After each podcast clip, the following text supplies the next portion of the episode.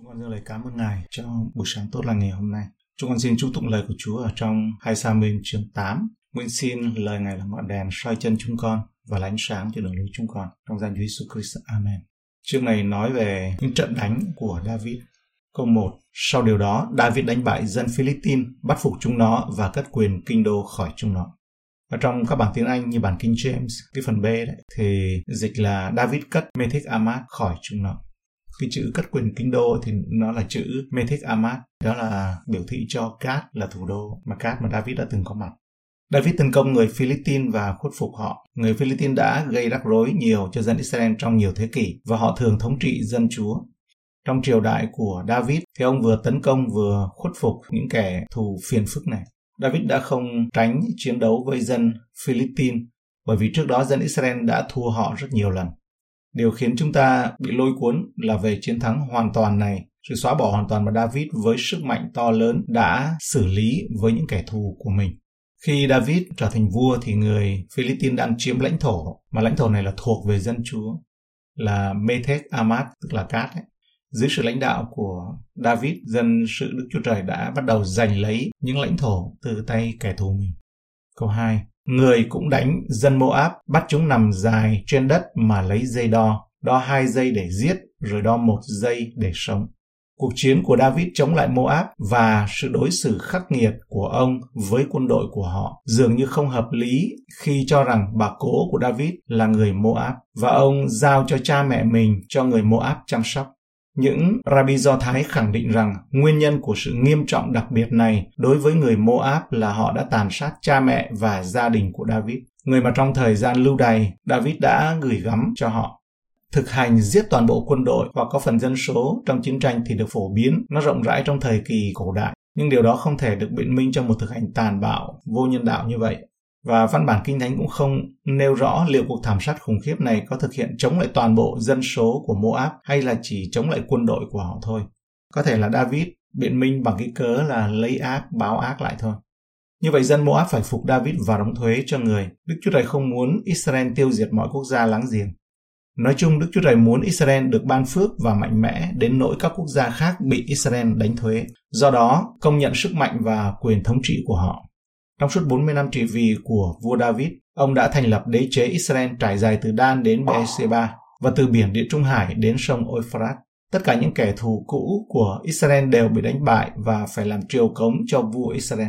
Các đơn vị đồn trú quân sự mạnh mẽ được đóng tại các vị trí chiến lược trên khắp khu vực rộng lớn đó và sân chơi được thiết lập cho sự tráng lệ và vinh quang xa hoa của triều đại Salomon.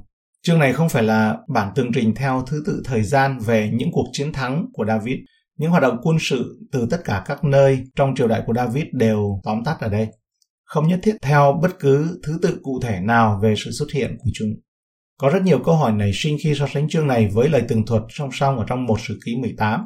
Nhưng rất ít câu hỏi trong số này có ý nghĩa quan trọng hoặc bất kỳ mối quan tâm đặc biệt nào đối với những tín đồ cơ đốc. Những tên khác nhau cho cả địa điểm và người không nên được coi là một vấn đề. Nhiều người được biết là có nhiều hơn một cái tên và vị trí chính xác của các thị trấn, làng mạc và các địa điểm khác trong một bức tranh lớn tổng thể không quan trọng, không phải là trọng tâm. Ngoài ra, nhiều nơi cũng có nhiều hơn là một cái tên. Điều này không có gì là bất thường.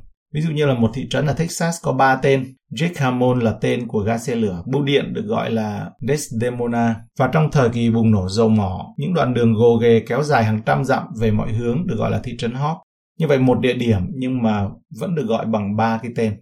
Vấn đề về những con số nó không khớp liên quan đến thương vong ở trong trận chiến, chiến xa, ngựa, kỵ mã. Tương tự như vậy, không thể có bất kỳ giải pháp về giáo lý nào bởi vì như Smith đã chỉ ra cho đến khi người Ả Rập phát minh ra cái hệ thống ký hiệu bằng số hiện đại của họ 1234 ấy, thì những phương pháp biểu thị số cổ đại có thể mắc lỗi.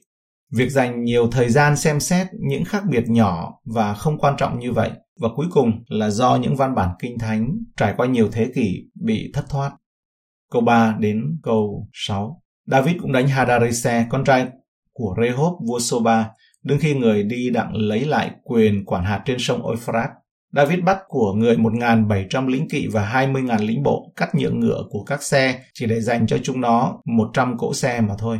dân Syria ở Damascus đến tiếp trợ Hadarise, vua Soba. David bèn giết chúng nó 20.000 người. Kế đó, người lập đồn trong Damascus, xứ Syria. Dân Syria phục David và nộp thuế. Hễ nơi nào David đi đến thì Đức Giê-hô-va cho người được thắng. Vua của Soba, một vương quốc Syria, tình cờ gặp David trên đường đi đánh chiếm lãnh thổ cho Euphrates. Sự thống trị của David kéo dài đến tận sông Euphrates. Biên giới của Israel được đưa đến tận dòng sông Euphrates vì vậy, lời hứa của Đức Chúa Trời với Abraham đã được ứng nghiệm là ta sẽ ban đất này cho dòng dõi ngươi từ sông Ai Cập cho đến sông lớn Euphrates. Sau đó là Syria, một quốc gia ngoại đạo lớn ở phía Bắc, chia thành hai nhóm với thủ đô là Soba và Damascus. Họ đoàn kết với nhau để bảo vệ, nhưng lại thấy mình bất lực trước sức mạnh của David. David cắt nhượng, tức là cắt gân ngựa của các xe, đây là một nhu cầu quân sự thay vì chỉ là một sự tàn ác với động vật. David không thể chăm sóc nhiều ngựa như vậy trong khi thực hiện chiến dịch quân sự mà ông không thể trả lại chúng cho kẻ thù. David chỉ để dành cho chúng nó 100 cỗ xe mà thôi. Việc David giữ một số lượng nhỏ như vậy cho thấy sự tự chủ và tin cậy đáng kể nơi Đức Chúa Trời. David tuân theo những nguyên tắc ở trong phục truyền luật lệ ký chương 17 câu 15 đến 16. Người khá lập lên một vua lên cai trị người, mà Jehovah Đức Chúa Trời ngươi sẽ chọn. Phải lập lên một vua thuộc về anh em ngươi, chớ nên lập một người ngoại bang lên, không phải anh em ngươi. Song vua ấy chẳng nên lo cho có nhiều ngựa, chớ vì muốn thêm nhiều ngựa mà dẫn dân sự trở lại xứ Egypto bởi Đức Yêu và đã phán cùng các ngươi rằng các ngươi sẽ chẳng trở về đường đó nữa và tuyệt đối từ chối tin tưởng vào ngựa làm vũ khí quân sự. Thay vào đó, sự tin cậy của David là vào nơi Đức Chúa Trời. Thi Thiên 20 câu 7, cái này nhờ cậy xe cộ, cái khác nhờ cậy ngựa, nhưng chúng tôi nhờ cậy danh Jehovah Đức Chúa Trời chúng tôi. Và Thi Thiên 33 câu 16 17. Chẳng có vua nào vì binh đông mà được cứu, người mạnh dạn cũng không bởi sức lực lớn lao mà được giải thoát. Nhờ ngựa cho được cứu ấy là vô ích, nó chẳng bởi sức mạnh của nó mà giải cứu được ai.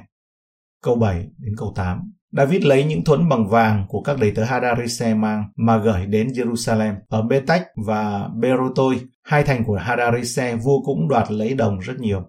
David lấy những gì là vinh quang của kẻ thù và biến chúng thành những chiến lợi phẩm của quyền năng và sự tốt lành của Đức Chúa Trời. Những tấm khiên bằng vàng đó đã được đặt ở trong đền thờ và làm chứng cho công việc quyền năng của Đức Chúa Trời trong và qua David. Đức Chúa Trời thích lấy những người và đồ vật làm chiến lợi phẩm vốn là thuộc về ma quỷ và biến chúng thành chiến lợi phẩm cho quyền năng và ân điển của Ngài. Câu 9 đến câu 10. Thôi, vua Hamas hay rằng vua David đánh bại cả đạo binh của Hadarise, bèn sai Joram con trai mình đến vua David đặng chào mừng và tặng khen người đã đánh bại Hadarise. Vì Hadarise hàng đánh giặc cùng thôi, Joram đem dâng những chậu bằng bạc, bằng vàng và bằng đồng. Các nước láng giềng đã thấy bàn tay của Đức Chúa Trời trên David và mang lại cho ông vinh dự và quà tặng sự tôn vinh và những tặng phẩm. Họ biết rằng một nhà lãnh đạo mạnh mẽ, tin kính của Israel sẽ tốt cho cả cộng đồng các quốc gia, chứ không chỉ tốt cho một bản thân Israel. Không phải mọi dân tộc ngoại giáo xung quanh Israel đều thù địch với Israel hoặc Đức Chúa Trời của họ, và David không đối xử với họ như thể họ thù địch. Chúng ta đã phạm sai lầm nếu chúng ta coi mọi người không tin Chúa như một kẻ thù công khai thù địch của Chúa. Câu 11 đến 14. Vua David cũng biệt các món này riêng ra thánh cho Đức Giê-hô-va, y như người đã biệt riêng ra thánh bạc và vàng của các dân tộc mà người đã bắt phục, tức là dân Syri, dân Moab, dân Ammon, dân Philippines và dân Amalek. Người cũng làm như vậy về của giặc, lấy nơi Hadarise, con trai của Rehob, vua xứ Soba. Sau khi thắng dân Syri trở về, David lại nổi danh tiếng vì đánh giết một vạn tám ngàn dân Edom trong trũng muối. Người lập đồn trong khắp xứ Edom và cả xứ Edom phải phục David như vậy. Đức giê va khiến cho David được thắng khắp nơi nào người đi đến. Khi David nhận được sự hoan nghênh này từ các quốc gia, ông đã dâng tất cả cho Chúa. Ông biết rằng sự ngợi khen và vinh quang thuộc về Đức Chúa Trời không phải thuộc về mình. David có thể thành công cũng như thất bại rõ ràng. Từ Syria, dân Moab, dân Ammon, dân Philippines và dân Amalek. Bằng cái trích dẫn những quốc gia bị chinh phục này, chúng ta biết rằng chiến thắng của David đã hoàn tất. Đức Chúa Trời đã dùng David để dẫn dắt dân Israel chiến thắng kẻ thù ở mọi hướng. Israel sở hữu nhiều đất mà Đức Chúa Trời đã hứa cho Abraham. Trong sáng thế ký, chương 15 câu 18 đến 21.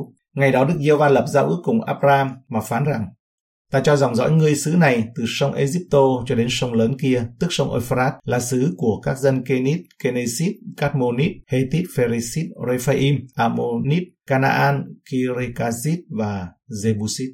Giết triều đại của David là David đã chiếm cứ hơn nhiều hơn bất cứ một thời điểm nào khác trong lịch sử dân Israel.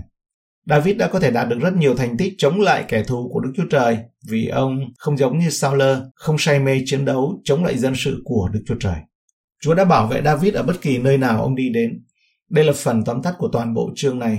Mọi chiến thắng và mọi kẻ thù bị khuất phục là bằng chứng cho quyền năng bảo tồn của Chúa trong cuộc đời và triều đại của vua David. Câu 15 David làm vua trên cả Israel cai trị cả dân sự mình một cách ngay thẳng và công bình. Bắt đầu nói về sự quản lý, quyền bính, sự cai trị của David, về chính phủ của David. Chương chiến thắng, phước lành và thịnh vượng này mô tả đời sống quốc gia của Israel dưới thời trị vì của vua David. Đây là một lý do tại sao ông thường được gọi là vị vua hoặc là người cai trị vĩ đại nhất mà Israel từng có. Đây là cách mà Đức Chúa Trời muốn trị vì trong cuộc đời của Saul, nhưng Saul đã chống lại Chúa và từ chối thánh linh của Ngài. Vì David đã để Đức Chúa Trời khuất phục nên các dân tộc đã khuất phục trước David. Điều này cho thấy David là một vị vua vĩ đại đối với dân tộc của ông. Không chỉ chống lại các quốc gia láng giềng, nhưng David đã hoàn thành nhiệm vụ cơ bản của quyền cai trị là quản lý sự phán xét và công lý. Roma 13 câu 1 đến câu 7 là nhiệm vụ mà Chúa giao cho những người cai trị. Câu 16 đến 18 Joab con trai Seruza làm quan tổng binh, Josaphat con trai Ahilud làm quan thái sử, Sadok con trai Ahitub và Ahimelech con trai Abiathar làm thầy tế lễ, và Zerasa làm ký lục. Benazza con trai Jehozada làm quan trưởng dân Kerethit và dân Phelethit, còn các con trai David làm tể tướng vua. Những người chủ chốt ở trong chính phủ của David được nêu ra đây. Không có một nhà cai trị vĩ đại nào tự mình kế vị. Chỉ những tổ chức nhỏ nhất mới được quản lý tốt mà không có một đội ngũ có năng khiếu và cam kết. Một phần thành công của David với tư cách là người cai trị được tìm thấy ở khả năng tập hợp đào tạo, trao quyền và duy trì một nhóm người như vậy. Chúng ta không bao giờ tìm thấy danh sách như vậy liên quan đến các tổ chức chính phủ của vua Saul. Điều này là do chính phủ của David có nhiều hình thức và cấu trúc hơn so với của Saul. Có một giới hạn cho những gì chúng ta có thể là và những gì chúng ta có thể làm cho Chúa mà không có trật tự và tổ chức. Không phải trật tự và tổ chức là những yêu cầu để tiến bộ trong đời sống của cơ đốc nhân. Chúng là những bước tiến trong đời sống cơ đốc nhân, giúp chúng ta trở nên giống Chúa hơn. Không có gì được hoàn thành trong vương quốc của Đức Chúa Trời mà không làm việc thông qua trật tự và tổ chức. Trong khi nó có vẻ như vậy thì nó chỉ là một ảo tưởng. Phía sau hậu trường, Chúa đang di chuyển với trật tự và tổ chức tối đa, mặc dù đôi khi chúng ta không thể nhìn thấy. Người Keretit và dân Pheretit, đây là những lính đánh thuê từ người Creta, bằng cách thuê vệ binh nước ngoài để đảm bảo an toàn cho vua David sẽ giảm thiểu khả năng trở thành nạn nhân của các cuộc cạnh tranh giữa các bộ tộc. Những người đàn ông từ đảo Creta này có thể hết lòng trung thành với vua David. Cảm ơn Chúa đây là trong chương này, một sự à, tóm tắt về lịch sử. Một điểm đáng lưu ý là sự ứng nghiệm Chúa ban cho David. Lời hứa là xứ sở nó sẽ được lan rộng rất là nhiều từ Ai Cập cho đến sông cái Euphrates. Cảm ơn Chúa cho những lời này. Và trong Kinh Thánh này, chúng con có thể học được về sự thành tín của Chúa. Chúng con rất là cảm tạ.